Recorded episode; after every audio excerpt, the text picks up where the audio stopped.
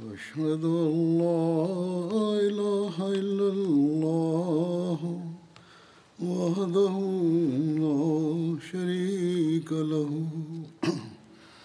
وأشهد أن محمدا عبده ورسوله.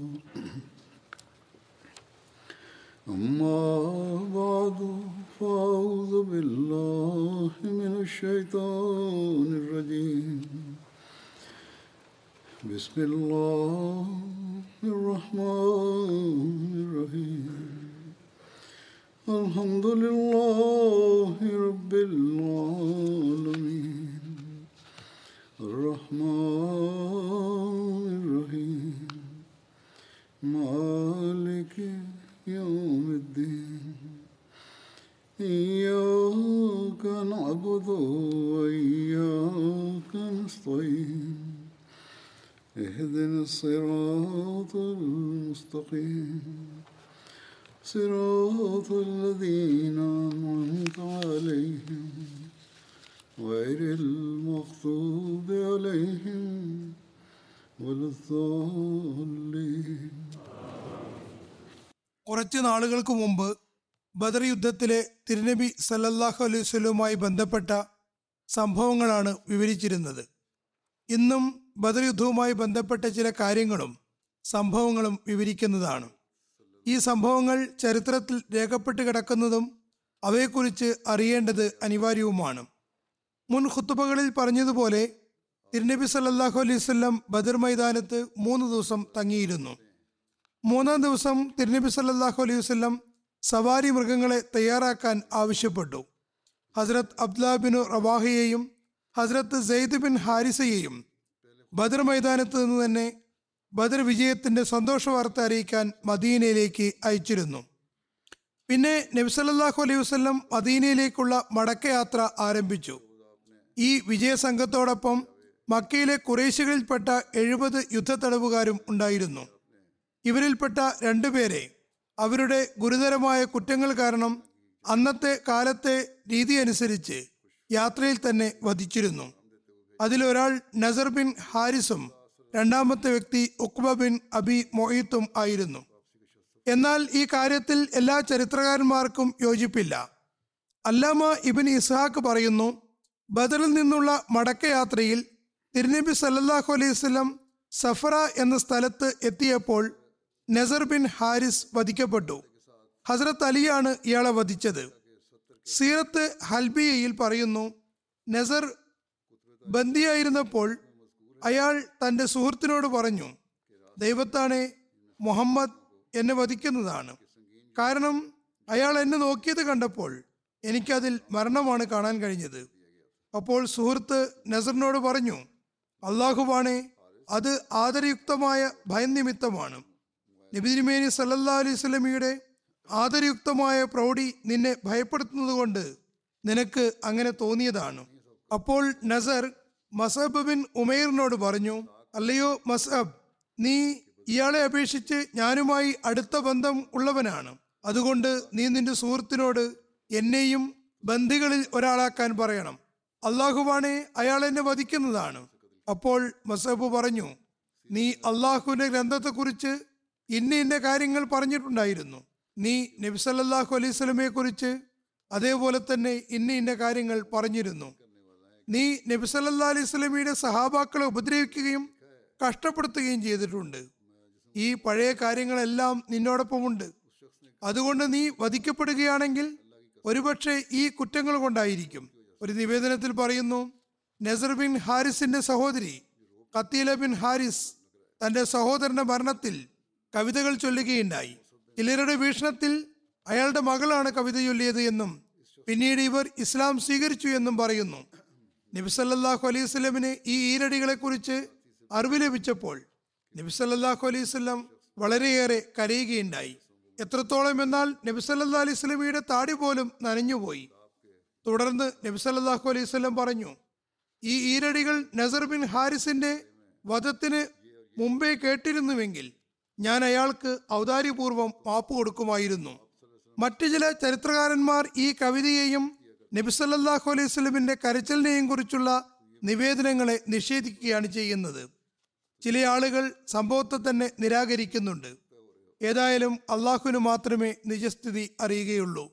ഇത് നബി സല്ലാ അലൈഹി സ്വലമിയുടെ ആർദ്രമായ ഹൃദയാവസ്ഥ കൊണ്ടാണ് ഉണ്ടായതെങ്കിൽ ഈ സംഭവം ഒരിക്കലും തന്നെ അസ്ഥാനത്തല്ല നബി സല്ലല്ലാഹു അലൈഹി വസല്ലം വളരെയേറെ ഹൃദയാർദ്രത ഉള്ള ആളായിരുന്നു. കാരുണ്യം നബിസല്ലാ അലിസ്ലമിയുടെ ഹൃദയത്തിൽ എപ്പോഴും ഉണ്ടായിരുന്നു. നസർ ബിൻ ഹാരിസിനെ കുറിച്ച് വന്നിട്ടുള്ള മറ്റൊരു നിവേദനം ഇപ്രകാരമാണ്. ഞാൻ പറഞ്ഞു വന്നതുപോലെ അയാൾ കൊല്ലപ്പെട്ടിട്ടുണ്ടായിരുന്നില്ല. മറിച്ച് ജീവിച്ചിരിക്കുകയും ഹുനൈൻ യുദ്ധത്തിൽ നബിസല്ലാ അലൈഹി സ്വലമിയുടെ കൂടെ പങ്കെടുക്കുകയും ചെയ്തിരുന്നു. നബിസല്ലാ അലൈഹി സ്വലം അയാളുടെ സന്തോഷത്തിനു വേണ്ടി നൂറ് ഒട്ടകങ്ങളെ അയാൾക്ക് നൽകുകയും ചെയ്തിരുന്നു. ചരിത്രത്തിൽ പറയുന്നു ബദർ രണാങ്കണത്തിൽ നിന്ന് തിരിച്ചു വരുമ്പോൾ കൊല്ലപ്പെട്ട രണ്ടാമത്തെയാൾ ഉക്ബ ബിൻ അബി മോയിത്തായിരുന്നു അയാളെ മദീനയുടെ വഴിയിൽ അർക്കസ് സബീഹ എന്ന സ്ഥലത്ത് വെച്ച് വധിക്കുകയുണ്ടായി. ഹസ്രത് ആസിബ് ബിൻ സാബിദ് അൻസാരിയാണ് ഉക്ബയെ വധിച്ചത്. മറ്റൊരു നിവേദനത്തിൽ ഹസ്രത് അലിയാണ് വധിച്ചത് എന്നും പറയുന്നു. ഒരു ഗ്രന്ഥകാരൻ എഴുതുന്നു നസർ ബിൻ ഹാരിസും ഉക്ബ ബിൻ അബി മൊയ്യത്തും ഇസ്ലാമിനെതിരിൽ യുദ്ധാഗ്നി ആളിക്കത്തിച്ചവരായിരുന്നു. മുസ്ലിങ്ങൾക്ക് മേൽ പ്രയാസങ്ങളുടെ പർവതങ്ങൾ തന്നെ ഉണ്ടാക്കുന്നതിൽ ഇവരായിരുന്നു നേതാക്കന്മാർ. അതുകൊണ്ടാണ് അവർക്ക് ഈ ശിക്ഷ ലഭിച്ചത്. ചുരുക്കത്തിൽ ഈ കൊല്ലപ്പെട്ട രണ്ടുപേരെയും കുറിച്ച് ഈ രണ്ടു ബന്ദികളെയും വഴിയിൽ വെച്ച് വധിച്ചിരുന്നുവോ ഇല്ലേ എന്ന് തീർച്ചപ്പെടുത്തി പറയാൻ സാധ്യമല്ല. കാരണം ചില നിവേദനങ്ങളിൽ വളരെ വ്യക്തമായും പറയുന്നു Uqba bin Abi Muayt Badr മൈതാനത്ത് വെച്ച് തന്നെ കൊല്ലപ്പെടുകയാണ് ഉണ്ടായത്. അതേസമയം നസർ ബിൻ ഹാരിസിനെ സംബന്ധിച്ച് അയാൾ കൊല്ലപ്പെട്ടു എന്നും ഇല്ല എന്നും നിവേദനങ്ങളുണ്ട്. മാത്രമല്ല പിന്നീട് ജീവിച്ചിരുന്നു എന്നും ഹുനൈൻ യുദ്ധാവസരത്തിൽ ഇസ്ലാം സ്വീകരിച്ചു എന്നും പറയപ്പെടുന്നു. പക്ഷേ ഈ നിവേദനങ്ങൾ താരതമ്യേന ദുർബലമാണെന്ന് കരുതപ്പെടുന്നു. ഹജ്രത് മിർസ ബഷീർ അഹമ്മദ് സാഹിബ് സീറത്ത് ഖാത്തമുൻ നബീനിൽ ബദർ യുദ്ധത്തിലെ ബന്ധുകളിൽ വധിക്കപ്പെട്ട ഈ രണ്ടുപേരെ കുറിച്ചും പരാമർശിക്കുന്നുണ്ട്. അതിങ്ങനെയാണ്. ചില ചരിത്രകാരന്മാർ ബന്ദികളാക്കപ്പെട്ട നേതാക്കന്മാരിൽ ഉക്വ ബിൻ അബി മൊയ്യത്തിന്റെ പേരും പറയുന്നുണ്ട്. അയാൾ പിന്നീട് നബി സല്ലല്ലാഹു അലൈഹി കീഴിൽ ബന്ദിയായ അവസ്ഥയിൽ തന്നെ കൊല്ലപ്പെട്ടിരുന്നു അത്രേ. പക്ഷേ ഇത് ശരിയല്ല. ഹദീസിലും ചരിത്രത്തിലും വളരെ വ്യക്തമായ നിവേദനങ്ങളിൽ ഉക്ബ ബിൻ അബി മോയിത്ത് യുദ്ധമൈതാനത്ത് തന്നെ കൊല്ലപ്പെട്ടിരുന്നു എന്ന് പറയപ്പെടുന്നു. യുദ്ധത്തിനിടയിൽ തന്നെയാണ് ഇത് സംഭവിച്ചത്. ബന്ദിയാക്കപ്പെട്ടിരുന്നില്ല. ഒരേ കുഴിയിൽ അടക്കപ്പെട്ട മക്ക മൂപ്പന്മാരുടെ മൃതദേഹങ്ങളിൽ ഇയാളും ഉണ്ടായിരുന്നു. എന്നാൽ നസർ ബിൻ ഹാരിസ് ബന്ദിയായ അവസ്ഥയിൽ വധിക്കപ്പെട്ടു എന്ന് ഭൂരിഭാഗം നിവേദനങ്ങളിൽ നിന്നും വ്യക്തമാണ്. അയാൾ കൊല്ലപ്പെടാനുള്ള കാരണമായി പറയുന്നത് അയാൾ നിർദോഷികളായ മുസ്ലിങ്ങളെ കൊല്ലുന്നതിൽ നേരിട്ട് ഉത്തരവാദി ആയിരുന്നതുകൊണ്ടാണ്. അതായത് മക്കയിൽ നിഷേധികളെ കൈകളാൽ കൊല്ലപ്പെട്ട ആളുകൾ. മറ്റൊരു സംഗതി നബിസല്ലാ സ്വലമിയുടെ വളർത്തുപുത്രൻ ഹാരിസ് ബിൻ അബി ഹാല ഇസ്ലാമിന്റെ പ്രാരംഭഘട്ടത്തിൽ വളരെ മൃഗീയമായി നബിസല്ലാഹു അലൈഹി വസല്ലമിന്റെ കൺമുന്നിൽ വധിക്കപ്പെട്ടിരുന്നു. ഇദ്ദേഹത്തെ വധിച്ചതിലും നസർ ബിൻ ഹാരിസിന് പങ്കുണ്ടായിരുന്നു. പക്ഷേ ഒരു കാര്യം ഉറപ്പാണ് നസറല്ലാതെ മറ്റൊരു ബന്ധിയും വധിക്കപ്പെട്ടിട്ടില്ല. കേവലം ഇസ്ലാമിനോടുള്ള ശത്രുതയോ ഇസ്ലാമിനെതിരിൽ യുദ്ധത്തിൽ പങ്കെടുത്തതോ കാരണം ബന്ദികളെ വധിക്കുന്ന സമ്പ്രദായം ഇസ്ലാമിലില്ലായിരുന്നു. മാത്രമല്ല ഇതിനെക്കുറിച്ച് വ്യക്തമായ കൽപ്പനയും വിശുദ്ധ ഖുറാനിൽ പിന്നീട് ഇറങ്ങിയിട്ടുണ്ട്. ഒരു കാര്യം ഓർക്കേണ്ടത് എന്തെന്നാൽ നിരവധി നിവേദനങ്ങളിൽ നസർ ബിൻ ഹാരിസ് വധിക്കപ്പെട്ടതായി പരാമർശമുണ്ട്. എന്നാൽ അയാൾ വധിക്കപ്പെട്ടില്ല എന്നും ബദർ യുദ്ധത്തിന് ശേഷം നീണ്ടകാലം ജീവിച്ചിരുന്നു എന്നും അവസാനം ഹുനൈൻ യുദ്ധാവസരത്തിൽ മുസ്ലിമായി തിരുനബി സല്ലല്ലാഹു അലൈഹി സ്വലമിന്റെ അനുചര വൃത്തത്തിൽ വന്നു എന്നും ചില നിവേദനങ്ങളിൽ കാണപ്പെടുന്നു. പക്ഷേ ആദ്യം പറഞ്ഞ നിവേദനങ്ങളുടെ മുന്നിൽ ഇത്തരം നിവേദനങ്ങൾ താരതമ്യേന ദുർബലമായിട്ടാണ് ഗണിക്കപ്പെടുന്നത്. വല്ലാഹു ആലം. ഏതായിരുന്നാലും ബന്ദികളിൽ ആരെങ്കിലും കൊല്ലപ്പെട്ടിരുന്നുവെങ്കിൽ അത് നസർ ബിൻ ഹാരിസ് മാത്രമായിരുന്നു. അത് പ്രതിക്രിയ എന്ന നിലയിലാണ് കൊല്ലപ്പെട്ടത്. ഇതിനെക്കുറിച്ച് നിവേദനങ്ങളിൽ പറയുന്നു അയാൾ വധിക്കപ്പെട്ടതിന് ശേഷം അയാളുടെ സഹോദരി കാരുണ്യം അഭ്യർത്ഥിച്ചുകൊണ്ട് ചൊല്ലിയ വേദനാനിർഭരമായ കവിതകൾ നബി സല്ലല്ലാഹു അലൈഹി വസ്ലം കേട്ടപ്പോൾ പറഞ്ഞു ഈ വരികൾ നേരത്തെ എന്റെ പക്കൽ എത്തിയിരുന്നുവെങ്കിൽ ഞാൻ നസറിന് മാപ്പ് കൊടുക്കുമായിരുന്നു. ചുരുക്കത്തിൽ നസർ അല്ലാതെ മറ്റൊരു ബന്ധിയും വധിക്കപ്പെട്ടിട്ടില്ല.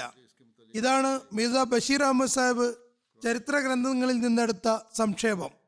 ബദർ യുദ്ധത്തിൽ മുഷരിക്കങ്ങളുടെ വലിയ വലിയ നേതാക്കന്മാരടക്കം എഴുപത് കാഫര്യങ്ങൾ മുസ്ലിങ്ങളുടെ കൈകളാൽ കൊല്ലപ്പെട്ടിരുന്നു. എഴുപത് പേരെ മുസ്ലിങ്ങൾ ബന്ദികളാക്കുകയും ചെയ്തു. ബന്ദികളുടെ എണ്ണത്തെക്കുറിച്ച് നാൽപ്പത്തി ഒമ്പത് എന്നും എഴുപത്തിനാല് എന്നും വ്യത്യസ്ത നിവേദനങ്ങളുണ്ട്. എന്നാൽ അറിയപ്പെടുന്ന ശരിയായ നിവേദനങ്ങൾ അനുസരിച്ച് എഴുപത് കാഫര്യങ്ങളാണ് ബന്ധനസ്ഥരാക്കപ്പെട്ടത്. വിവിധ ചരിത്ര ഗ്രന്ഥങ്ങളിലും എഴുപത് തന്നെയാണ് രേഖപ്പെടുത്തിയിട്ടുള്ളത്. സഹി ബുഖാരിയിലെ ഒരു നിവേദനത്തിൽ പറയുന്നു ബദർ ദിവസം നബിസലല്ലാഹു അലൈഹി വസ്ലമും സഹാബാക്കളും മുഷ്രീഖ്യങ്ങളുടെ നൂറ്റി നാൽപ്പത് പേർക്ക് നഷ്ടം വരുത്തുകയുണ്ടായി. അതായത് എഴുപത് പേർ ബന്ദികളാക്കപ്പെടുകയും എഴുപത് പേർ വധിക്കപ്പെടുകയും ചെയ്തു. മുഷ്രിക്കുകളായ ബന്ദികൾ അതായത് ബദർ യുദ്ധത്തിന് ശേഷം ഇസ്ലാം സ്വീകരിച്ചവരെ കുറിച്ച് പറയുന്നു സഹാബാക്കൾ നബിസല്ലാ അലിസ്ലമിയുടെ കൽപ്പന പ്രകാരം ബദറിലെ ബന്ദികളോട് വളരെ നല്ല രീതിയിലാണ് പെരുമാറിയത്. ഈ ബന്ദികളിൽ ഇസ്ലാമിന്റെ അധ്യാപനത്തിലും സഹാബാക്കളുടെ ഉന്നത സ്വഭാവത്തിലും ആകർഷകരായി മുസ്ലിങ്ങളാകാൻ സൗഭാഗ്യം ലഭിച്ചവരുമുണ്ട്. ഇവരിൽ ചിലരുടെ പേരുകൾ ഇപ്രകാരമാണ്. Abbas bin Abdul Muttalib Aqil bin Abi Talib Nawfal bin Harith Abul As bin Rabia Abu Aziz ഇദ്ദേഹത്തിന്റെ പേര് സറാറത്ത് ബിൻ ഉമേർ അബ്ദരി എന്നായിരുന്നു.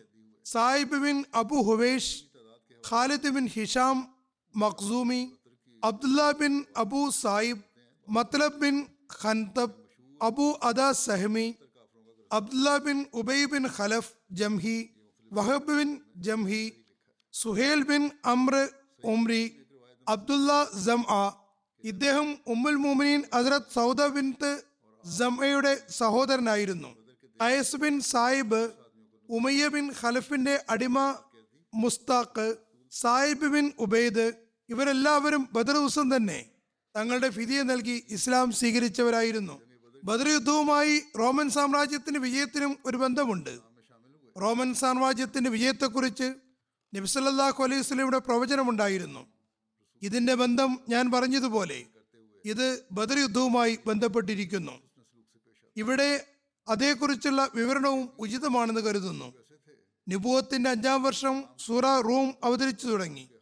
അതിൽ റോമൻ സാമ്രാജ്യത്തിന്റെ വിജയത്തെക്കുറിച്ച് പ്രവചനമുണ്ടായിരുന്നു. അതിന്റെ വിശദീകരണം ഞാൻ പിന്നീട് പറയാം. അള്ളാഹു സൂറത്ത് റൂമിലെ ആദ്യ വചനങ്ങൾ അവതരിപ്പിച്ചപ്പോൾ ഹസരത്ത് അബൂബക്കർ സിദ്ദീഖ് റളിയല്ലാഹുഅൻഹു മക്കയുടെ പ്രാന്തപ്രദേശങ്ങളിൽ ഈ ആയത്തുകൾ പാരായണം ചെയ്തുകൊണ്ട് ഇങ്ങനെ വിളംബരപ്പെടുത്തി. അലിഫ്ലാം മീം ഉലബത്തി റൂം ഫി അദിനൽ അർദി വഹും മിം ബാദി ഗൽബിഹിം സയഗലബൂൻ. ഫി ബിദി സിനീൻ അതായത് അനല്ലാഹു ആലമു.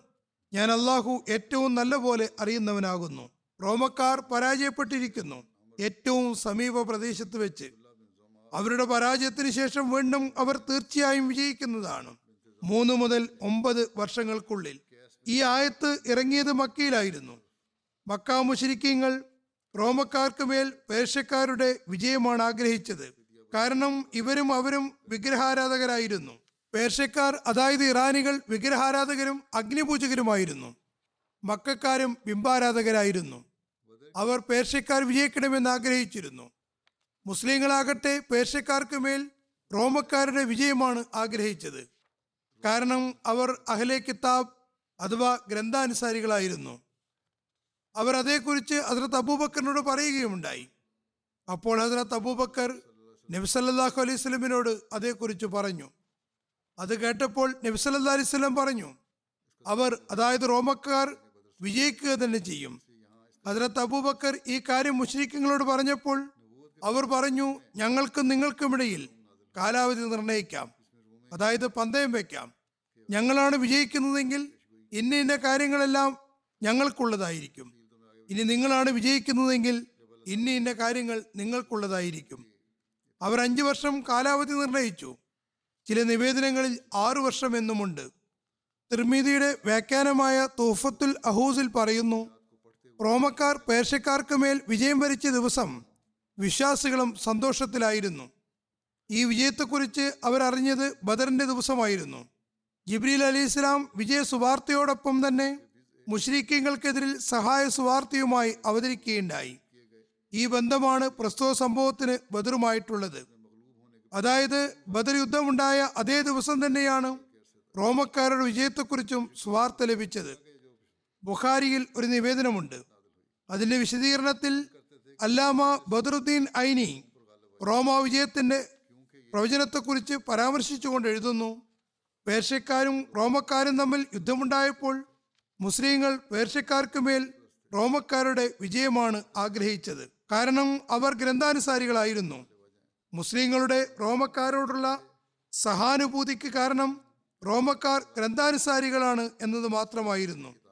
നിഷേധികളായ കുറേശികൾ പേർഷ്യക്കാരുടെ വിജയമാണ് ആഗ്രഹിച്ചിരുന്നത്. കാരണം അവർ മജൂസികളായിരുന്നു. കുറേശികളും ബിംബാരാധകരായിരുന്നു. ചുരുക്കത്തിൽ വിജയത്തെക്കുറിച്ച് ഹസ്രത്ത് അബൂബക്കറും അബൂജഹലും തമ്മിൽ പന്തയം വെച്ചു. അപ്പോൾ നബി സല്ലല്ലാഹു അലൈഹി പറഞ്ഞു ഇവിടെ ബിസിഇൻ എന്ന പദമാണുള്ളത്. ബിസിഇൻ എന്നതുകൊണ്ട് ഏഴോ ഒൻപതോ വർഷം ആകാവുന്നതാണ്. അതുകൊണ്ട് കാലാവധി നീട്ടുക. പിന്നെ അങ്ങനെ തന്നെ ചെയ്യുകയുണ്ടായി. റോമക്കാർ വിജയിക്കുകയും ചെയ്തു. അള്ളാഹു പറയുന്നു അലിഫ്ലാം മീം ഉലബത്തിറൂം ഫി അതിനൽ അറതി വഹും മിം ബാദി ഗലബിഹിം സയഗലിബൂൻ ഫി ബിദി സിനീൻ ലില്ലാഹിൽ അമ്രു മിൻ ഖബ്ലു വമിൻ ബാദു വയൗമൈദിൻ യഫ്രഹുൽ മോമിനൂൻ ബിനസരില്ല. അതായത് അനല്ലാഹു ആലം.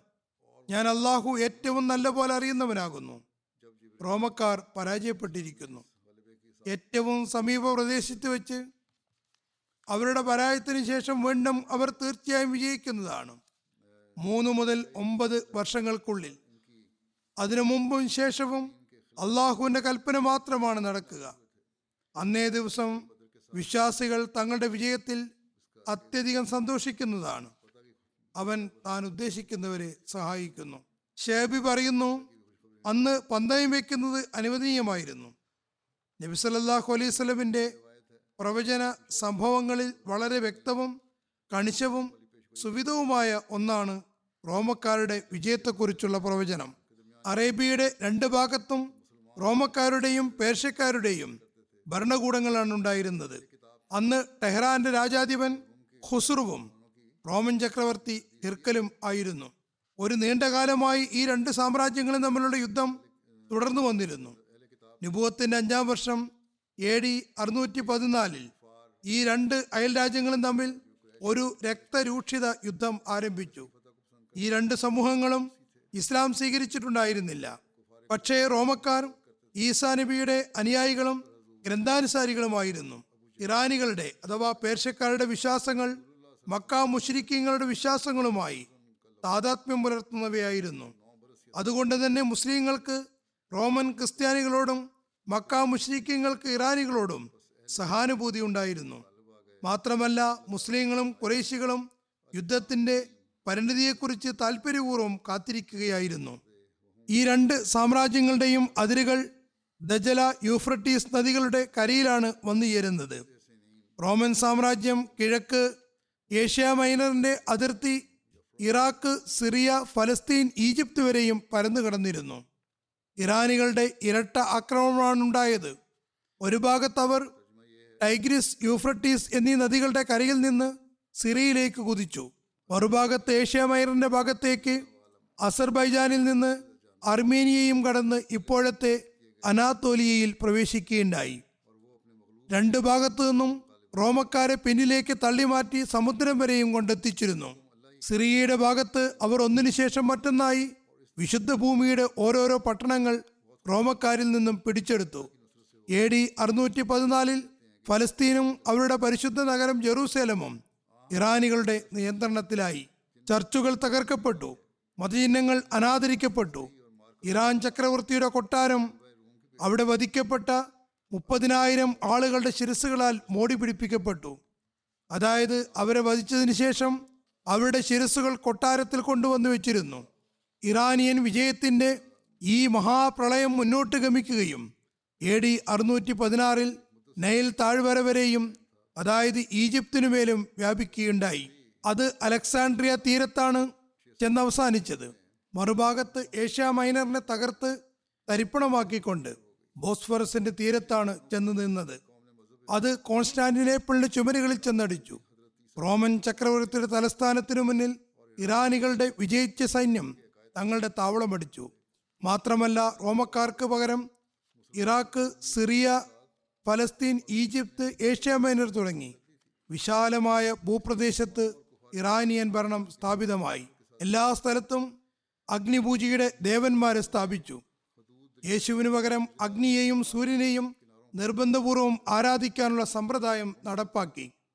റോമൻ സാമ്രാജ്യത്തിന്റെ ഈ പരാജയത്തിൽ റോമൻ ചക്രവർത്തിക്കെതിരിൽ രാജ്യത്തിനകത്ത് വലിയ തോതിൽ കലാപങ്ങൾ ഉണ്ടാകാൻ തുടങ്ങി. ആഫ്രിക്കയിലും അസ്വസ്ഥതകളുണ്ടായി. കോൺസ്റ്റാന്റിനേപ്പിളിന് സമീപം യൂറോപ്പിൽ വിവിധ സമൂഹങ്ങൾ കൊല്ലും കൊലയും പതിവാക്കി. ചുരുക്കത്തിൽ ആ സമയത്ത് റോമൻ സാമ്രാജ്യം ധൂളിയാക്കപ്പെട്ടു. യുദ്ധ പരിണിതി പ്രതീക്ഷയ്ക്കെതിരായിരുന്നു.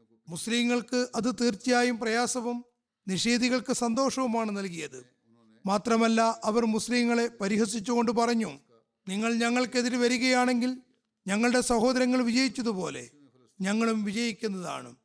കാഫ്രീങ്ങൾ ഞങ്ങൾ മുസ്ലിങ്ങൾക്ക് മേൽ വിജയം വരിക്കുമെന്ന് പറഞ്ഞത് വ്യക്തമാക്കുന്നത് അന്ന് റോമക്കാരുടെ അവസ്ഥ പരിതാപകരമായിരുന്നു എന്നതാണ്. നമ്മൾ കണ്ടതുപോലെ വളരെ മോശം അവസ്ഥയായിരുന്നു. അവർക്ക് തങ്ങളുടെ നിയന്ത്രണത്തിലുണ്ടായിരുന്ന കിഴക്കൻ പ്രദേശങ്ങൾ ഒന്നൊന്നായി നഷ്ടമായിക്കൊണ്ടിരുന്നു. ഖജനാവ് കാലിയായി. സൈന്യം ചിന്നിച്ചിതറിയിരുന്നു. നാട്ടിൽ കലാപങ്ങൾ പൊട്ടിപ്പുറപ്പെട്ടു. റോമൻ ചക്രവർത്തി ഹിർക്കൽ പൂർണമായും ധൂർത്തനും അലസനും സംശയാലുഭവമായിരുന്നു അയാൾ ഒന്നിനും കൊള്ളാത്ത ഒരു രാജാവായി മാറി. ഇറാനിയൻ വിജയസേനാധിപൻ കോൺസ്റ്റാന്റിനേപ്പിളിന്റെ കവാടത്തിലെത്തി റോമക്കാർ ചെറിയ രാജ്യങ്ങൾ വലിയ സാമ്രാജ്യങ്ങൾക്ക് നൽകുന്ന തരത്തിലുള്ള ടാക്സും ആയിരം ടാലന്റ് സ്വർണവും ആയിരം ടാലന്റ് വെള്ളിയും തങ്ങൾക്ക് നൽകണമെന്ന നിബന്ധന വയ്ക്കുന്നു. ടാലന്റ് എന്നത് പൗരാണിക യുനാനി അളവാകുന്നു. അതായത് ഇന്നത്തെ ഏകദേശം ഇരുപത്തിമൂന്ന് കിലോഗ്രാം തൂക്കം. മാത്രമല്ല ആയിരം പരുത്തി വസ്ത്രങ്ങളും ആയിരം കുതിരകളും ആയിരം കന്യകമാരെയും ഇറാനികൾക്ക് നൽകേണ്ടതാണെന്നും നിബന്ധന വെച്ചു. റോമക്കാരുടെ ദയനീയാവസ്ഥ എത്രത്തോളമായിരുന്നു എന്നാൽ അവർ ഈ നാണംകെട്ട നിബന്ധന അംഗീകരിക്കുകയുണ്ടായി. ഇങ്ങനെയൊക്കെയായിട്ടും റോമൻ സന്ദേശവാഹകൻ ഇറാൻ ചക്രവർത്തിക്ക് മുന്നിൽ രഞ്ജിപ്പിനുള്ള സന്ദേശവുമായി എത്തിയപ്പോൾ അഹങ്കാരിയായ ചക്രവർത്തി ഖുസുറു അയാളോട് പറഞ്ഞു നീ കൊണ്ടുവന്ന ഈ സാധനങ്ങളല്ല എനിക്ക് വേണ്ടത്. നിങ്ങൾ ഇതൊക്കെ അംഗീകരിച്ചു എന്നത് ശരി തന്നെ. പക്ഷെ എനിക്ക് ഹിർക്കലിനെ ചങ്ങലയിൽ ബന്ധിതനായി എന്റെ സിംഹാസനത്തിന് കീഴിൽ എത്തിക്കണം.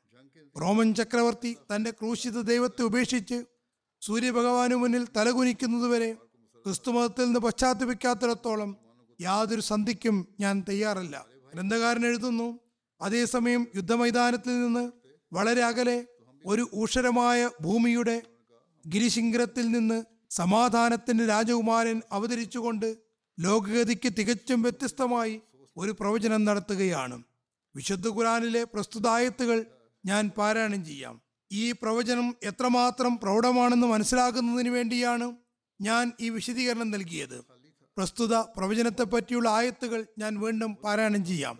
അലിഫ്ലാമീം മീം ഉഗലിബത്തി റൂം ഫി അദിനൽ അർദി വഹും ബാദി ഗലബിഹിം സയ്യഗലിബൂൻ ഫി ബിദി സിനീൻ ലില്ലാഹിൽ അംറു മിൻ ഖബ്ലു വമിം ബാദു വയൗമൈദിൻ യഫ്റഹുൽ മുഅ്മിനൂൻ ബിനസ്രില്ലാഹ് യൻസുറു മയ്യഷാവു വഹുവൽ അസീസുർ റഹീം വാദുല്ലാഹി ലാ യുഖ്ലിഫുല്ലാഹു വാദ അനല്ലാഹു അലമു ഞാൻ അള്ളാഹു ഏറ്റവും നല്ല പോലെ അറിയുന്നവനാകുന്നു. റോമക്കാർ പരാജയപ്പെട്ടിരിക്കുന്നു. ഏറ്റവും സമീപ പ്രദേശത്ത് വെച്ച്. അവരുടെ പരാജയത്തിന് ശേഷം വീണ്ടും അവർ തീർച്ചയായും വിജയിക്കുന്നതാണ്. മൂന്ന് മുതൽ ഒമ്പത് വർഷങ്ങൾക്കുള്ളിൽ. അതിനു മുമ്പും ശേഷവും അള്ളാഹുവിന്റെ കൽപ്പന മാത്രമാണ് നടക്കുക. അന്നേ ദിവസം വിശ്വാസികൾ തങ്ങളുടെ വിജയത്തിൽ അത്യധികം സന്തോഷിക്കുന്നതാണ്. അവൻ താൻ ഉദ്ദേശിക്കുന്നവരെ സഹായിക്കുന്നു. അവൻ പ്രതാപവാനും കൂടെ കൂടെ കരുണ ചുരിയുന്നവനുമാകുന്നു. ഇത് അള്ളാഹുവിന്റെ വാഗ്ദാനമാകുന്നു. അള്ളാഹു തന്റെ വാഗ്ദാനം ലംഘിക്കുന്നതല്ല. ഗ്രന്ഥകാരൻ പറയുന്നു ഈ പ്രവചനം സാഹചര്യങ്ങൾ വെച്ച് നോക്കിയാൽ അസംഭാവ്യവും അവിശ്വസനീയവുമായിരുന്നു. അതായത് അതൊരു വിദൂര സാധ്യതയായി മാത്രം തോന്നിയിരുന്നു. അതുകൊണ്ടാണ് അവിശ്വാസികൾ ഇത് പൂർത്തിയാകുകയാണെങ്കിൽ നൂറുകണക്കിന് ഒട്ടകങ്ങളെ സംബന്ധിച്ച് മുസ്ലിങ്ങളുമായി പന്തയം വെച്ചത്. മുസ്ലിങ്ങളും കാഫ്രീങ്ങളും സംഭവം എങ്ങനെയാണ് പുലരുക എന്ന കാര്യത്തിൽ തീവ്രമായ കാത്തിരിപ്പിലായിരുന്നു. അവസാനം ഏതാനും വർഷങ്ങൾക്കകം ലോകം പ്രതീക്ഷയ്ക്ക് വിപരീതമായി മാറിമറിഞ്ഞു. റോമൻ സാമ്രാജ്യത്തിന്റെ ശോചനീയാവസ്ഥയുടെ ചരിത്രത്തിൽ സുപ്രസിദ്ധ ചരിത്രകാരൻ എഡ്വേർഡ് ഗിബൺ ഹിർക്കലിന്റെ അവസ്ഥയെ സംബന്ധിച്ച് എഴുതുന്നു. ചക്രവർത്തി തന്റെ ജീവിതത്തിന്റെ ആരംഭത്തിലും അവസാനത്തിലും ധൂർത്തിന്റെയും മനോരാജ്യത്തിന്റെയും അടിമയും പ്രജകളുടെ പ്രശ്നങ്ങളിൽ ഒരു നപുംസക കാഴ്ചക്കാരനും ആയി കഴിഞ്ഞിരുന്നു. പ്രഭാതത്തിലെയും പ്രദോഷത്തിലെയും മൂടൽമഞ്ഞ് സൂര്യന്റെ പൊൻകിരണങ്ങൾ കൊണ്ട് പൊട്ടിയകലുന്നതുപോലെ. എ ഡി അറുന്നൂറ്റി ഇരുപത്തിയൊന്നിൽ അന്തപ്പുരത്തിലെ ആർക്കിഡിയൂസ് രണാങ്കണത്തിലെ സീസറായി മാറി. അതായത് റോമൻ ചക്രവർത്തി ഹിർക്കലിന്റെ പ്രതാപം ആറ് യുദ്ധങ്ങളിലൂടെ വളരെ നല്ല രീതിയിൽ സംരക്ഷിക്കപ്പെട്ടു. ഇവിടെ ഉദാഹരണമായി പറഞ്ഞ ആർക്കിഡിയൂസ് ബി സി നാനൂറ്റി എട്ട് മുതൽ മുന്നൂറ്റി എഴുപത്തി എട്ട് വരെ റോമൻ സമ്രാട്ടായിരുന്നു. വളരെ ശക്തനുമായിരുന്നു. അതേപോലെ സീസറും പുരാതന റോമൻ സൈന്യാധിപനായിരുന്നു. ചുരുക്കത്തിൽ ഹിർക്കൽ തന്റെ ബാക്കിയുള്ള സൈന്യവുമായി കോൺസ്റ്റാന്റിനേപ്പിളിൽ നിന്ന് പുറപ്പെട്ടപ്പോൾ അത് ലോകത്തിനു മുന്നിൽ മഹത്തായ റോമൻ സാമ്രാജ്യത്തിന്റെ അവസാന സൈന്യത്തിന്റെ പ്രതീതിയാണ് ഉളവാക്കിയത് എന്നാൽ അറേബ്യയിലുള്ള നിരക്ഷരനായ പ്രവാചകന്റെ വാക്കുകൾ അക്ഷരം പ്രതി പൂർത്തിയായി. മുസ്ലിങ്ങൾ ബദർ രണാങ്കണത്തിൽ കുറേശികളെ പരാജയപ്പെടുത്തിയ അതേ സമയത്ത് തന്നെയാണ് റോമക്കാർ ഇറാനികൾക്ക് മേലും വിജയം വരിച്ചത്. അവർ കൈവശപ്പെടുത്തിയിരുന്ന ഓരോരോ കിഴക്കൻ പ്രദേശവും തിരിച്ചുപിടിച്ചു ഇറാനികളെ ബോസ്ഫോറസ് നൈൽ തീരങ്ങളിൽ നിന്ന് നീക്കി ദജല യൂഫ്രട്ടീസ് തീരങ്ങളിലേക്ക് തള്ളിമാറ്റി. ഈ മഹത്തായ പ്രവചനത്തിന്റെ പൂർത്തീകരണം ലോകത്തെ അത്ഭുത പരതന്ത്രരാക്കി മാറ്റി. കുറേശികളിലെ നിരവധി ആളുകൾ ഈ സത്യസാക്ഷ്യം കണ്ടപ്പോൾ മുസ്ലിങ്ങളായി മാറി. ഈ സംഭവത്തിന് ആയിരത്തി ഇരുന്നൂറ്റി അമ്പത് വർഷങ്ങൾക്കിപ്പുറം എഡ്വേർഡ് ഗിബൺ ഈ അത്ഭുതാവഹമായ പ്രവചനത്തിന്റെ സത്യതയിൽ ആശ്ചര്യപരിതനായി പറയുന്നു. അതായത് അന്യരായ ആളുകളും അത് അംഗീകരിക്കുകയാണ്. അദ്ദേഹം പറയുന്നു അതിന്റെ തർജമ പ്രകാരമാണ് മുഹമ്മദ് സല്ലല്ലാഹു അലൈഹി വസല്ലം രണ്ട് വലിയ സാമ്രാജ്യങ്ങളുടെ അരികിലിരുന്ന് അവയുടെ പരസ്പരം നശിക്കാനുള്ള ദൈനംദിന ശ്രമങ്ങളുടെ പുരോഗതിയെപ്പറ്റി സന്തോഷപൂർവം വിലയിരുത്തുകയായിരുന്നു.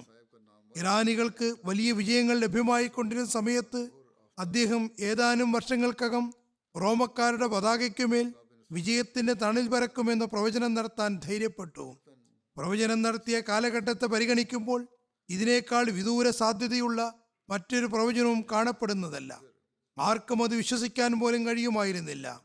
കാരണം ഹിർക്കലിന്റെ പന്ത്രണ്ട് വർഷത്തെ ഭരണം റോമൻ സാമ്രാജ്യത്തിന്റെ കെട്ടുറപ്പ് ചിഹ്നഭിന്നമാക്കുമെന്ന് വിളംബരപ്പെടുത്തുകയായിരുന്നു. പിന്നീട് ഹിർക്കലിന്റെ സ്വഭാവത്തിലുണ്ടായ ത്വരിതഗതിയിലുള്ള വിപ്ലവത്തെയും സംഭവങ്ങളുടെ അടിസ്ഥാനത്തിലുള്ള അത്ഭുതാവഹമായ മാറ്റങ്ങളെയും അതിന്റെ കാര്യകാരണങ്ങളെയും സംബന്ധിച്ച് റോമൻ ചരിത്രകാരന്മാർ കൗതുകകരമായ കാര്യങ്ങളാണ് പറയുന്നത്. ഗിബൻ തുടരുന്നു. പക്ഷേ അവർക്കെന്തറിയാം? ഈ രക്തരൂക്ഷിത യുദ്ധത്തിൽ നിന്ന് അകലെ ഒരു പ്രവാചക കരം റോമക്കാരുടെ സഹായത്തിനു വേണ്ടി നീളുന്നുണ്ടായിരുന്നു. അതുതന്നെയാണ് വിപ്ലവത്തിന്റെയും മാറ്റത്തിന്റെയും ഏറ്റവും വലിയ ആത്മീയപരമായ കാരണവും. മുസ്തദറക്ക് ജാമി തിരുമതി എന്നിവയെ അദ്ദേഹം ഉദ്ധരിക്കുന്നുണ്ട്. അതായത് റോമക്കാരും പേർഷ്യക്കാരും തമ്മിൽ യുദ്ധം ആരംഭിച്ചപ്പോൾ മുഷരിക്കീങ്ങൾ ഇറാന്റെ പക്ഷത്തായിരുന്നു. കാരണം അവരും ബിംബാരാധകരായിരുന്നു. മുസ്ലിങ്ങൾ റോമക്കാർക്ക് അനുകൂലമായിരുന്നു. കാരണം അവർ ഗ്രന്ഥാനുസാരികളായിരുന്നു. ആ സമയത്ത് ഇറാനികൾ റോമക്കാരെ അടിച്ചമർത്തുകയാണ്. അപ്പോഴാണ് സൂറ റൂം അവതരിക്കുന്നത്. ഹദറ അബൂബക്കർ എല്ലാ മുഷരിക്കങ്ങളോടും ഈ പ്രവചനത്തെപ്പറ്റി ഉറക്കെ കേൾപ്പിച്ചുകൊണ്ടിരുന്നു. മുഷരിക്കങ്ങൾ പറഞ്ഞു ഈ പ്രവചനത്തിന് ഒരു കാലപരിധി നിർണയിക്കുക. ഹസരത്ത് അബൂബക്കർ അഞ്ചു വർഷത്തെ നിബന്ധന വെച്ചു. ഇതേപ്പറ്റി നബിസലല്ലാഹു അലൈഹി വസ്ലം അറിഞ്ഞപ്പോൾ പറഞ്ഞു ബിസി സിനീൻ എന്നാൽ മൂന്ന് മുതൽ ഒമ്പത് വരെ എന്നാണ് വിവക്ഷ. അതുകൊണ്ട് പത്ത് വർഷത്തിൽ കുറഞ്ഞ കാലാപരിധി നിർണയിക്കുക. അങ്ങനെ ഈ വിശദീകരണം അനുസരിച്ച് ഒമ്പതാമത്തെ വർഷം ബദർ യുദ്ധവേളയിൽ പ്രവചനം പൂർത്തിയായി. റോമക്കാർ വിജയ ശ്രീലാളിതരായി തീർന്നു. ചില യുവാക്കളും യുവത്വത്തിലേക്ക് പ്രവേശിക്കുന്ന കുട്ടികളും ഇസ്ലാം സത്യമതമാണെന്നും നബ്സല്ലാഹു അലൈഹി വസല്ലം മാത്രമാണ് സത്യപ്രവാചകനെന്നും മറ്റുള്ളവർ അങ്ങനെയല്ലെന്നും നമുക്ക് എങ്ങനെയാണ് മനസ്സിലാക്കാൻ കഴിയുക എന്ന് ചോദ്യങ്ങൾ ഉന്നയിച്ചുകൊണ്ട് കത്തുകൾ അയക്കുന്നു. കഴിഞ്ഞ ആഴ്ചയും കത്തുകൾ വന്നിരുന്നു. ഇവിടെയുള്ള അന്തരീക്ഷം അവരിൽ പ്രഭാവം ചെലുത്താനും ഇസ്ലാമിന്റെ സത്യസാക്ഷ്യത്തിൽ അവർക്ക് സംശയങ്ങൾ ഉണ്ടാകാനും തുടങ്ങിയിരിക്കുന്നു. അവർ ഈ ചരിത്രത്തിൽ നിന്നും അന്യരുടെ വെളിപ്പെടുത്തലിൽ നിന്നും ഉറച്ച വിശ്വാസം ആർജിക്കേണ്ടതാണ്. പിന്നെ ഈ കാലഘട്ടത്തെ സംബന്ധിച്ച് വിശുദ്ധ ഖുറാന്റെ പ്രവചനങ്ങളും നോക്കേണ്ടതാണ്. മാതാപിതാക്കൾ വിശുദ്ധ ഖുറാൻ പാരായണം ചെയ്യുകയും തങ്ങളുടെ മക്കൾക്ക് ഇത്തരം പ്രവചനങ്ങൾ കാണിച്ചു കൊടുക്കുകയും ചെയ്തുകൊണ്ട് അതെങ്ങനെയാണ് ഇസ്ലാമിന്റെ സത്യസാക്ഷ്യത്തിന് തെളിവാകുന്നതെന്ന് പറഞ്ഞു കൊടുക്കുക. ഇസ്ലാമിന്റെ സത്യത്തിന് ആയിരക്കണക്കിന് തെളിവുകളുണ്ട്. ചുരുക്കത്തിൽ മാതാപിതാക്കളും കുട്ടികളും തങ്ങളുടെ അറിവ് വർദ്ധിപ്പിക്കാൻ ശ്രമിക്കേണ്ടതാണ്. കേവലം ചോദ്യങ്ങൾ ഉന്നയിച്ചാൽ പോരാ. ചോദ്യങ്ങൾ ഉന്നയിക്കുന്നുവെങ്കിൽ സ്വന്തമായി അറിവ് കരസ്ഥമാക്കാനും ശ്രമിക്കുക. അതുപോലെ നമ്മുടെ സംഘടനകളും അവർക്ക് ഇതേക്കുറിച്ച് അറിവ് പകരാൻ ശ്രമിക്കേണ്ടതാണ്. ഈ ചോദ്യം പലതവണ എന്നോട് ചോദിച്ചിട്ടുണ്ട്. ഏതായാലും ഈ ഒരു വിശദീകരണം അനിവാര്യമായതുകൊണ്ട് ഇവിടെ പരാമർശിച്ചതാണ്. ഇനി യഥാർത്ഥ വിഷയത്തിലേക്ക് തന്നെ വരാം. ബദർ യുദ്ധം ഹിജറത്തിന്റെ ആദ്യ വർഷം. നുബുവത്തിന്റെ പതിനാലാം വർഷമാണ് നടന്നത്. അതിന് ഒമ്പത് വർഷം മുമ്പ് എന്ന് പറഞ്ഞാൽ നുബുവത്തിന്റെ അഞ്ചാം വർഷമാണ്. ഇതനുസരിച്ച് പ്രവചനകാലം നുബുവത്തിന്റെ അഞ്ചാം വർഷവും അത് പൂർത്തിയായ കാലം നുബുവത്തിന്റെ പതിനാലാം വർഷവും അതായത് ഹിജിരി ഒന്നാം വർഷവുമായിരിക്കും. ചില ആളുകൾ ഈ പ്രവചനം പൂർത്തിയാക്കപ്പെട്ട കാലം സുലഹുദൈബിയ അതായത് ഹിജിരി ആറാം വർഷമാണെന്ന് പറയുന്നു. ഇത് ശരിയല്ല. ഇത്തരത്തിലുള്ള അബദ്ധധാരണയ്ക്ക് നിദാനം ബുഖാരിയിലും മറ്റുമുള്ള ഒരു വിവരണമാണ്. അതായത് നബിസല്ലാ അലൈഹി സ്വലമിന്റെ സന്ദേശവാഹകൻ ഇസ്ലാമിന്റെ സന്ദേശവുമായി റോമൻ ചക്രവർത്തി കൈസറിന്റെ അടുക്കൽ പോയപ്പോൾ കൈസർ വിജയത്തിന് നന്ദി പ്രകടിപ്പിക്കാൻ ഷാമിലേക്ക് വന്നിട്ടുണ്ടായിരുന്നു. സന്ദേശവാഹകൻ ഹുദൈബിയ സന്ധിയുടെ സമയത്താണ് പുറപ്പെട്ടതെന്ന് മനസ്സിലാകുന്നു. അതുകൊണ്ട് വിജയം ലഭിച്ചതും ഈ ദിവസമാണെന്ന് ആളുകൾ തെറ്റിദ്ധരിച്ചു. ഇത് തെറ്റിദ്ധാരണ മാത്രമാകുന്നു. ഇത് വിജയ ദിവസമല്ലെന്നും വിജയാഘോഷത്തിന്റെ ദിവസമായിരുന്നുവെന്നും അന്ന് കൈസർ വിജയാഘോഷത്തിന് വന്നിരുന്നുവെന്നും വളരെ വ്യക്തമായി മനസ്സിലാകുന്നു. ചുരുക്കത്തിൽ ചരിത്രത്തിന്റെ അടിസ്ഥാനത്തിൽ നോക്കുകയാണെങ്കിൽ എ ഡി അറുന്നൂറ്റി ഒമ്പതിൽ നബിസലല്ലാഹു അലൈഹി സ്വലം പ്രവാചകനായി നിയോഗിക്കപ്പെട്ടു. അറുന്നൂറ്റി പത്തിൽ റോമക്കാർക്കും പേഷ്യക്കാർക്കുമിടയിൽ അസ്വാരസ്യങ്ങൾ തുടങ്ങി. അറുന്നൂറ്റി പതിമൂന്നിൽ യുദ്ധപ്രഖ്യാപനമുണ്ടായി. അറുന്നൂറ്റി പതിനാലിൽ റോമക്കാരുടെ പരാജയം തുടങ്ങി. അറുന്നൂറ്റി പതിനാറിൽ റോമൻ പരാജയം പൂർണമായി. അറുന്നൂറ്റി ഇരുപത്തിരണ്ടിൽ റോമക്കാർ വീണ്ടും ആക്രമണം ആരംഭിച്ചു. അറുന്നൂറ്റി ഇരുപത്തി മൂന്ന് മുതൽ അവരുടെ വിജയം തുടങ്ങി. അറുന്നൂറ്റി ഇരുപത്തി അഞ്ചിൽ അവർക്ക് സമ്പൂർണ വിജയം ലഭ്യമായി. ഈ ക്രമമനുസരിച്ച് നോക്കിയാൽ പ്രസ്തുത പ്രവചനത്തിന്റെ പ്രത്യേകത എന്തെന്നാൽ റോമക്കാരുടെ പരാജയത്തിന്റെ ആരംഭം മുതൽ അവരുടെ വിജയത്തിന്റെ ആരംഭം വരെയുള്ള കാലഘട്ടം ഒമ്പത് വർഷമാണെന്ന് കാണാം. ഇനി പരാജയത്തിന്റെ അവസാനം മുതൽ വിജയാരംഭം വരെയുള്ള കാലഘട്ടമാണെങ്കിലും ഒമ്പത് വർഷം തന്നെയാണുള്ളത്. ഈ വിജയത്തിന് ശേഷം തിർക്കൽ പഴയ അലസനും ദൂർത്തനുമായ കൈസറായി തന്നെ മാറി. ദൈവിക കരങ്ങൾ ഈ പ്രവചനം പൂർത്തിയാക്കുന്നതിന് വേണ്ടി മാത്രം ഏതാനും വർഷത്തേക്ക് അയാളുടെ മനസ്സിനെയും ബുദ്ധിയെയും സഹായികളെയും സക്രിയമാക്കുകയും ചെയ്തുവെന്നാണ് മനസ്സിലാകുന്നത്. പ്രവചനം പൂർത്തിയായതിനു ശേഷം പഴയപടി അയാൾ ദൂർത്തിന്റെയും അലസതയുടെയും ശയ്യയിലേക്ക് വഴുതി വീണു. ഇതെല്ലാം അല്ലാമ ഷിബിലി നോമാനിയും ചരിത്ര പുസ്തകത്തിൽ രേഖപ്പെടുത്തിയിട്ടുണ്ട്. റോമൻ വിജയത്തിന്റെ ദിവസത്തെ സംബന്ധിച്ച് ചില സ്ഥലങ്ങളിലുള്ള അഭിപ്രായ വ്യത്യാസം ഹജറത് മീസ ബഷീർ അഹമ്മദ് സാഹിബ് നിർദ്ധാരണം ചെയ്യുന്നത് ഇങ്ങനെയാണ്. അതായത് ചില നിവേദനങ്ങളിൽ റോമൻ വിജയം ഹുദൈബിയ സന്ധിയുടെ കാലത്താണ് ഉണ്ടായതെന്ന് പറയുന്നു. എന്നാൽ പ്രസ്തുത രണ്ട് നിവേദനങ്ങളിലും വൈരുദ്ധ്യമൊന്നുമില്ല. കാരണം റോമൻ വിജയത്തിന്റെ കാലഘട്ടം ബദർ യുദ്ധം മുതൽ ഹുദൈബിയ സന്ധിയുടെ കാലം വരെയും വ്യാപിച്ചു കിടക്കുന്നുണ്ട്. ഹജറത് മുസ്ലിം അൻഹു ഇത് സംബന്ധിച്ച് പറയുന്നു. നബി സല്ലല്ലാഹു അലൈഹി സ്വലം മക്കയിലുണ്ടായിരുന്ന കാലത്ത് തന്നെ ഇറാനികൾ റോമക്കാരെ പരാജയപ്പെടുത്തിയെന്ന വാർത്ത അറേബ്യയിൽ പരന്നിട്ടുണ്ടായിരുന്നു. തങ്ങളും ഇറാനികളും മുസ്ലിക്കീങ്ങളായതുകൊണ്ട് ഈ വിജയത്തിൽ അറബികൾ സന്തോഷവാന്മാരായിരുന്നു. ഇറാനികൾ റോമക്കാരെ പരാജയപ്പെടുത്തുന്നത് ഒരു നല്ല ലക്ഷണമാണെന്നും അതുപോലെ മക്കാർക്ക് നബി സല്ലല്ലാഹു അലൈഹി സ്വലമിനെ വിജയം ഭരിക്കാമെന്നും അവർ കരുതി. എന്നാൽ നബി സല്ലല്ലാഹു അലൈഹി വസ്ലമിനെ അള്ളാഹു ഇങ്ങനെ അറിയിച്ചു. അലിഫ്ലാം മീം ഉലബത്തി റൂം ഫി അദനൽ അറദി വഹും മിൻ ബാദി ഗലബിഹിം സയഗലിബൂൻ. ഫി അനല്ലാഹു ആലമു. ഞാൻ അള്ളാഹു ഏറ്റവും നല്ല പോലെ അറിയുന്നവനാകുന്നു. റോമക്കാർ പരാജയപ്പെട്ടിരിക്കുന്നു. ഏറ്റവും സമീപ പ്രദേശത്ത് വെച്ച് അവരുടെ പരാജയത്തിന് ശേഷം വീണ്ടും അവർ തീർച്ചയായും വിജയിക്കുന്നതാണ്. മൂന്ന് മുതൽ ഒമ്പത് വരെ വർഷങ്ങൾക്കുള്ളിൽ. ഈ പ്രവചനം പ്രസിദ്ധമായപ്പോൾ മക്കാർ ആർത്തിചിരിക്കാൻ തുടങ്ങി. എത്രത്തോളം എന്നാൽ ചില കാഫിര്യങ്ങൾ ഹജറത്ത് അബൂബക്കറുമായി നൂറ് ഒട്ടകങ്ങൾ വരെ പന്തയം വെച്ചു. ഇത്രയും പരാജയത്തിന് ശേഷവും റോമക്കാർ വിജയിച്ചാൽ ഞങ്ങൾ നിങ്ങൾക്ക് നൂറ് ഒട്ടകങ്ങൾ തരാം. അങ്ങനെ സംഭവിച്ചില്ലെങ്കിൽ നിങ്ങൾ ഞങ്ങൾക്ക് നൂറ് ഒട്ടകങ്ങൾ നൽകണം. പ്രത്യക്ഷത്തിൽ പ്രവചന പുലർച്ച വിദൂര ഭാവനയായി മാറിക്കൊണ്ടിരിക്കുകയായിരുന്നു. സിറിയയിലെ പരാജയത്തിന് ശേഷം റോമൻ സൈന്യം തുടർച്ചയായ പരാജയങ്ങൾ ഏറ്റുവാങ്ങി പിന്നോട്ട് നീങ്ങിക്കൊണ്ടിരുന്നു. അങ്ങനെ ഇറാനിയൻ പട്ടാളമാകട്ടെ മാർമാര സമുദ്രത്തിന്റെ തീരം വരെയും എത്തിയിട്ടുണ്ടായിരുന്നു. കോൺസ്റ്റാന്റിനേപ്പിൾ അതിന്റെ ഏഷ്യൻ പ്രവിശ്യകളിൽ നിന്ന് തികച്ചും ഒറ്റപ്പെട്ടിട്ടുണ്ടായിരുന്നു. ശക്തമായ റോമൻ സാമ്രാജ്യം കേവലം ഒരു നാട്ടുരാജ്യമായി അധപ്പതിച്ചു എന്നാൽ ദൈവിക വചനങ്ങൾ പുലരേണ്ടിയിരുന്നു. അത് പുലരുകയും ചെയ്തു. ഏറെ നിരാശാജനകമായ ഈ പരിസ്ഥിതിയിൽ റോമൻ ചക്രവർത്തി തന്റെ സൈന്യവുമായി അവസാന പോരാട്ടത്തിന് കോൺസ്റ്റാന്റിനേപ്പിളിലേക്ക് പുറപ്പെട്ടു. ഏഷ്യൻ സമുദ്രതീരത്തിറങ്ങി ഇറാനികളുമായി ഒരു നിർണായക യുദ്ധത്തിന് തിരികൊളുത്തി. റോമൻ സൈന്യം എണ്ണത്തിലും സാധന സാമഗ്രികളിലും ദുർബലമായിരുന്നെങ്കിലും വിശുദ്ധ ഖുറാന്റെ പ്രവചനമനുസരിച്ച് ഇറാനികൾക്ക് മേൽ വിജയം വരിച്ചു. ഇറാനിയൻ സൈന്യം തങ്ങളുടെ അതിർത്തിക്കപ്പുറത്ത് ഒരിടത്തും കാലുറയ്ക്കാത്ത വിധം പിന്തിരിഞ്ഞോടി. തുടർന്ന് ഇറാനികൾ കയ്യേറിയിരുന്ന റോമൻ ഭരണകൂടത്തിന്റെ ഏഷ്യൻ ആഫ്രിക്കൻ നാടുകൾ അവരുടെ നിയന്ത്രണത്തിലേക്ക് തന്നെ തിരിച്ചു വന്നു. ഹജറത് മസീം അലി ഇസ്ലാം പറയുന്നു അബൂബക്കർ സിദ്ദീഖ് അലിഹു അബൂജഹലുമായി പന്തയം വെക്കുകയും വിശുദ്ധ ഖുറാനിന്റെ അലിഫ്ലാം മീം ഉലബത്തി റൂം ഫി അതിനൽ അർദി വഹും മിംബാദി ഗലബിഹിം സയഗലിബൂൻ ഫി ബിസി സിനീൻ എന്ന പ്രവചനം അതിന് നിദാനമാക്കുകയും ചെയ്തുകൊണ്ട് മൂന്ന് വർഷത്തെ കാലപരിധിയാണ് അദ്ദേഹം നിശ്ചയിച്ചത്. എന്നാൽ തിരുനബി സല്ലാ അലൈവല്ലം പ്രവചനത്തിന്റെ സ്വഭാവം കണക്കിലെടുത്ത് ഉടൻ തന്നെ ദീർഘദൃഷ്ടിയോടെ നീങ്ങുകയും പ്രവചന കാലപരിധിയിൽ അനിവാര്യമായ മാറ്റം വരുത്താൻ അബൂബക്കർ സിദ്ദീഖിനോട് കൽപ്പിക്കുകയും ചെയ്തു. ബിസി സിനീൻ എന്ന പദം വിശദീകരണാർഹമാണ്.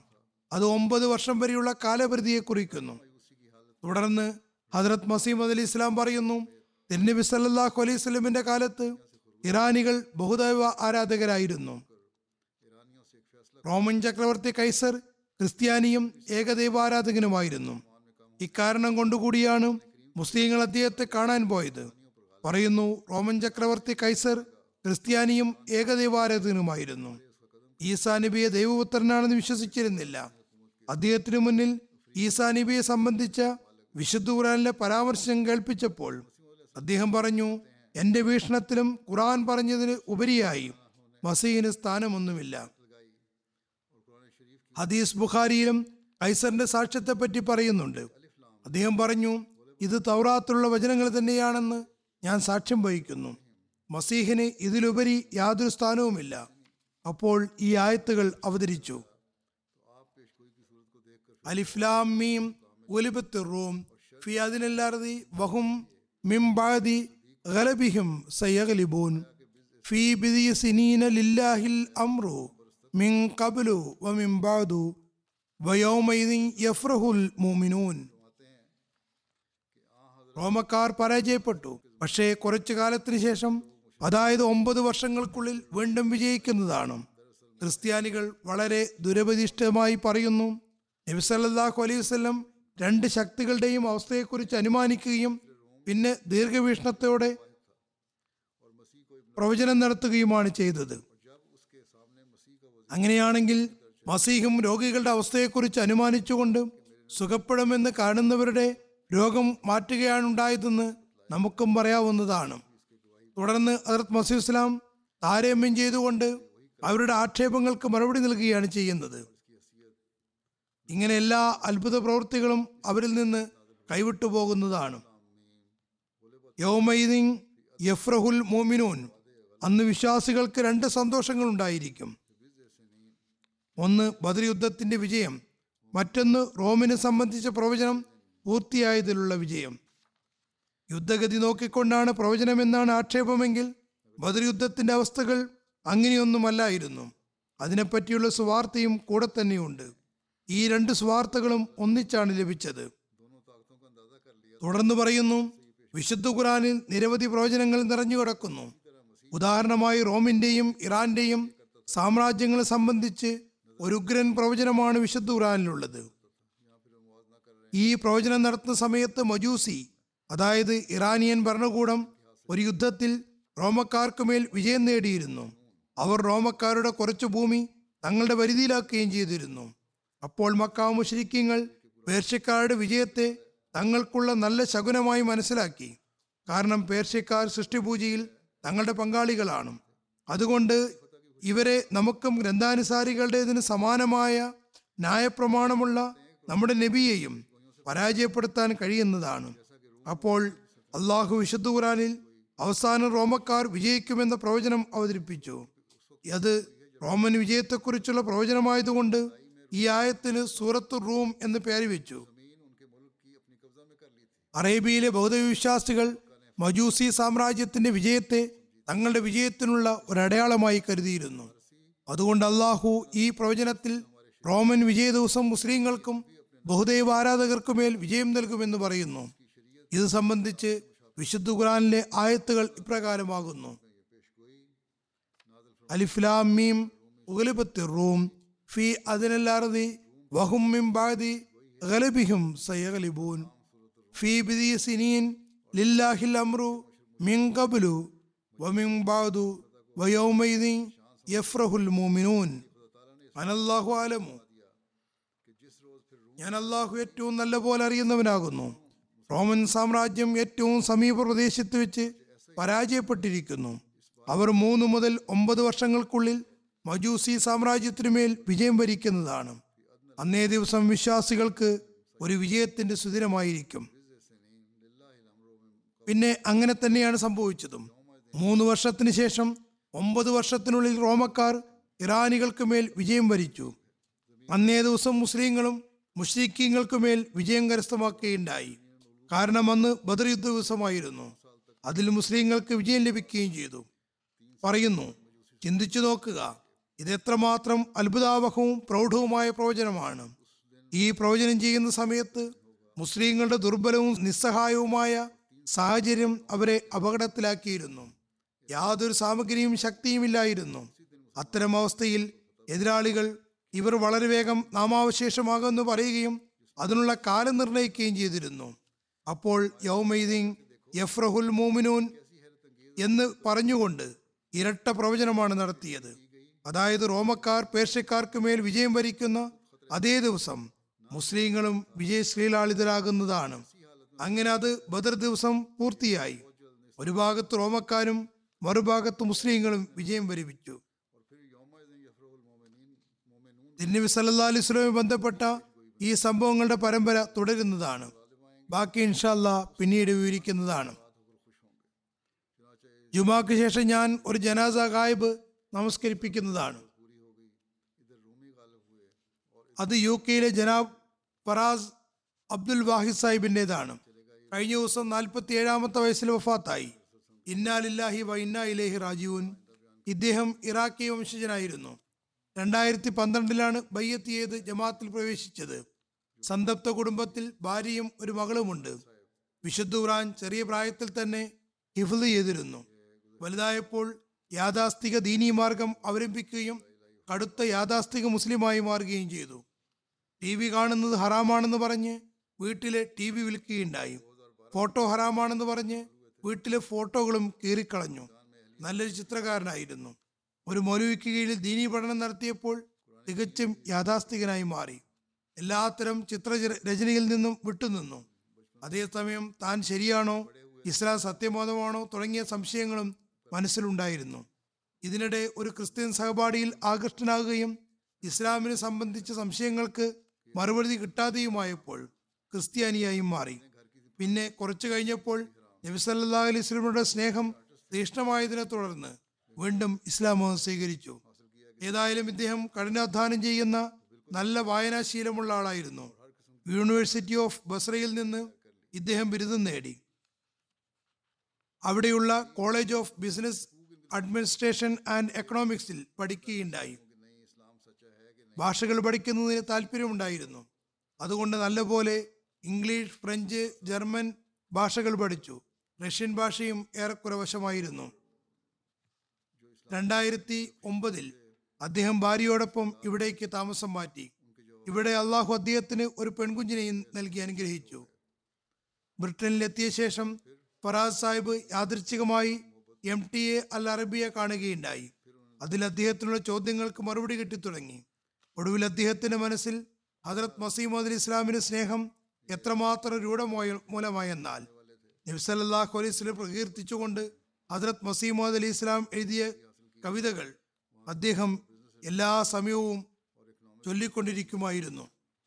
ഇതിനിടയിൽ ഹജറത് ഖലീഫത്തുൽ മസീർ റാബി അല്ലാത്താല താല ഒരു വലിയ വെള്ള മസ്ജിദിൽ പ്രഭാഷണം നടത്തുന്നതായി സ്വപ്നം കാണുകയുണ്ടായി. അദ്ദേഹത്തിന്റെ മുഖത്തിൽ നിന്നും പ്രകാശം പ്രസ്ഫുരിക്കുന്നുണ്ടായിരുന്നു.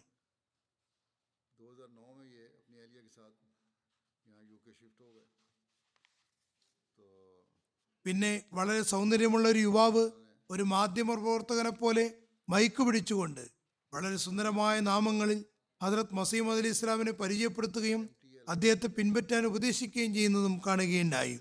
അവസാനം ഇതിന്റെയൊക്കെ അടിസ്ഥാനത്തിൽ രണ്ടായിരത്തി പന്ത്രണ്ടിൽ അദ്ദേഹം വയ്യത്തി ചെയ്തു. ഷീ ഫീൽഡിലെ ഡോക്ടർ ബിലാൽ താഹിർ സാഹുമായി അദ്ദേഹം ബന്ധപ്പെടുകയും അദ്ദേഹം മുഖേന ബയ്യത്ത് ചെയ്യുകയുമുണ്ടായി പിന്നെ അദ്ദേഹവുമായി ചേർന്ന് ജമാഅത്തി ഗ്രന്ഥങ്ങളും ചോദ്യോത്തരങ്ങളും പഠിക്കുകയും തുടർന്ന് വളരെ വേഗം ജമാഅത്തി വിശ്വാസാദർശങ്ങളെ സംബന്ധിച്ച തബ്ലീഗ് ചെയ്യാനും ആക്ഷേപങ്ങൾക്ക് മറുപടി നൽകാനും ജമാഅത്തിനെ നല്ല രീതിയിൽ പ്രതിരോധിക്കാനും തുടങ്ങി. ജോർഡാനിൽ നിന്ന് യാസൻ റുബാബ സാഹിബ് എഴുതുന്നു. ബ്രാദ ഫറാസ് അബ്ദുൽ വാഹിദ് സാഹിബ് വളരെ നല്ല അഹമ്മദിയായിരുന്നു. ജമാഅത്തി ഗ്രന്ഥങ്ങൾ പാരായണം ചെയ്യുകയും എതിരാളികൾക്കും മുർത്തതായവർക്കും മറുപടി കൊടുക്കുകയും ചെയ്തിരുന്നു. അദ്ദേഹം ശരിയായ രീതിയിൽ ഇസ്ലാം അഹമ്മദീയത്തിനെ പ്രതിരോധിച്ചിരുന്നു. ഫേസ്ബുക്കിൽ അഹമ്മദികൾ അദ്ദേഹത്തെ ഫാരിസ് അഹമ്മദിയത്ത് അഥവാ അഹമ്മദിയത്തിന്റെ അശ്വാരൂഢൻ എന്നാണ് പറഞ്ഞിരുന്നത്. അദ്ദേഹത്തെ അനുസ്മരിക്കുമ്പോൾ എന്റെ കണ്ണുകൾ അശ്രുവഴിക്കുന്നു. അള്ളാഹു അദ്ദേഹത്തിന് മഹഫിറത്ത് പ്രദാനം ചെയ്യുമാറാകട്ടെ. തമീം അബൂ ദക്ക സാഹിബ് എഴുതുന്നു. ഫറാസ് സാഹിബ് അനിതര സാധാരണമായ അന്വേഷണ കുതികയും അറബി ഇംഗ്ലീഷ് ഭാഷകളിൽ തർജമ ചെയ്യാനും എഴുതാനും നല്ല കഴിവുള്ള വ്യക്തിയുമായിരുന്നു. അദ്ദേഹം ജമാഅത്തി വെബ്സൈറ്റിൽ ചോദ്യങ്ങൾക്ക് മറുപടി നൽകുന്ന ടീമിലെ സജീവ അംഗമായിരുന്നു. അദ്ദേഹത്തിന്റെ മറുപടികൾ എപ്പോഴും പൂർണവും തെളിവ് സഹിതവും ഉള്ളവയായിരുന്നു. അതിന് പിൻബലമായി ജമാഅത്തിന്റെയും അനഹമ്മദികളുടെയും അറബി ഇംഗ്ലീഷ് ഗ്രന്ഥങ്ങളിൽ നിന്ന് ഉദ്ധരണികൾ സമർപ്പിച്ചിരുന്നു. ചില അറബ് മുർത്തത് മുനാഫിക്കങ്ങൾ ഫിത്ന ആരംഭിച്ചപ്പോൾ മർഹൂം ഫറാസ് സാഹിബ് ആക്ഷേപം ഉന്നയിക്കുന്നവരെ നേരിടുന്നതിൽ മുൻപന്തിയിലുണ്ടായിരുന്നു. തന്റെ പൂർണ വിശ്വാസവും സ്നേഹവും കാരണം വളരെ ശക്തമായി ജമാഅത്തിനെയും ഖിലാഫത്തിനെയും പ്രതിരോധിച്ചിരുന്നു. ഡോക്ടർ ഐമൻ ഓദെ സാഹിബ് പറയുന്നു മർഹൂം ബ്രാദ ഫറാസ് അബ്ദുൽ വാഹിദ് സാഹിബ് അദ്ദേഹത്തിന്റെ വിശാലമായ വിജ്ഞാനവും അസാധാരണമായ ധിഷണയും അദ്ദേഹത്തിന്റെ രചനകളും ലേഖനങ്ങളും മുഖേനയുമാണ് അറിയപ്പെടുക. അദ്ദേഹത്തിന് ജമാഅത്തിൽ വന്നിട്ട് അധികകാലമൊന്നും ആയിട്ടില്ല. എന്നിട്ടും വളരെ ചെറിയ കാലയളവിൽ അദ്ദേഹം ജമാഅത്തിന്റെ ആശയാദർശങ്ങളെ സംബന്ധിച്ച് ആഴത്തിൽ അറിവ് സമ്പാദിച്ചുകൊണ്ട് തന്റെ ശക്തമായ മറുപടികൾ മുഖേന എതിരാളികളുടെ വായടച്ചിരുന്നു. മർഹൂമിന് ഏതാനും വർഷം മുമ്പ് അറബി വെബ്സൈറ്റിൽ മറുപടി നൽകാനുള്ള ഉത്തരവാദിത്വം ഏൽപ്പിച്ചിരുന്നു. അത് അദ്ദേഹം തന്റെ അവസാന ഘട്ടം വരെയും വളരെ താല്പര്യപൂർവം നിറവേറ്റുകയുണ്ടായി. വളരെ ആത്മാർത്ഥമായി ജോലി ചെയ്തിരുന്നു. ചോദ്യോത്തരങ്ങളുടെ വെബ്സൈറ്റായ ബസാത്തെ അഹമ്മദിയിലുള്ള അദ്ദേഹത്തിന്റെ ഏകദേശം എണ്ണൂറ് ലേഖനങ്ങളും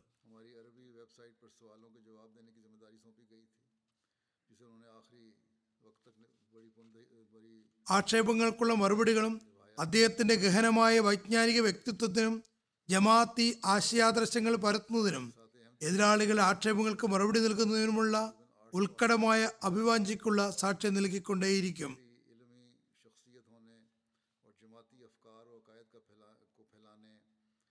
അള്ളാഹു പരേതിനോട് കരുണയോടെയും ഓർമ്മയോടെയും വർത്തിക്കുമാറാകട്ടെ. അദ്ദേഹത്തിന്റെ ഭാര്യയുടെയും മകളുടെയും സംരക്ഷകനാകുമാറാകട്ടെ.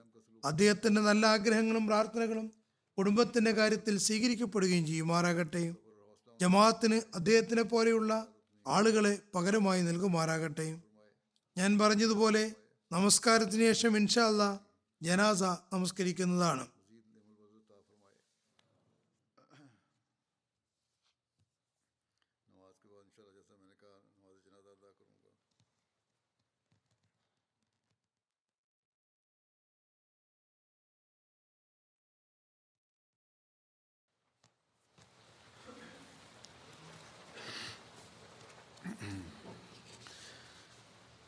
الحمد لله الحمد لله نحمده ونستعينه ونستغفره ونؤمن به ونتوكل عليه. ونعوذ بالله من شرور أنفسنا ومن سيئات أعمالنا.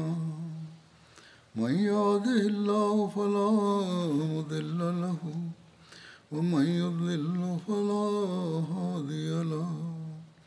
ونشهد أن لا إله إلا الله. ونشهد أن محمدا عبده ورسوله. عباد الله رحمكم الله. إن الله يأمر بالعدل والإحسان وإيتاء ذي القربى. وينهى عن الفحشاء والمنكر والبغي يعظكم لعلكم تذكرون.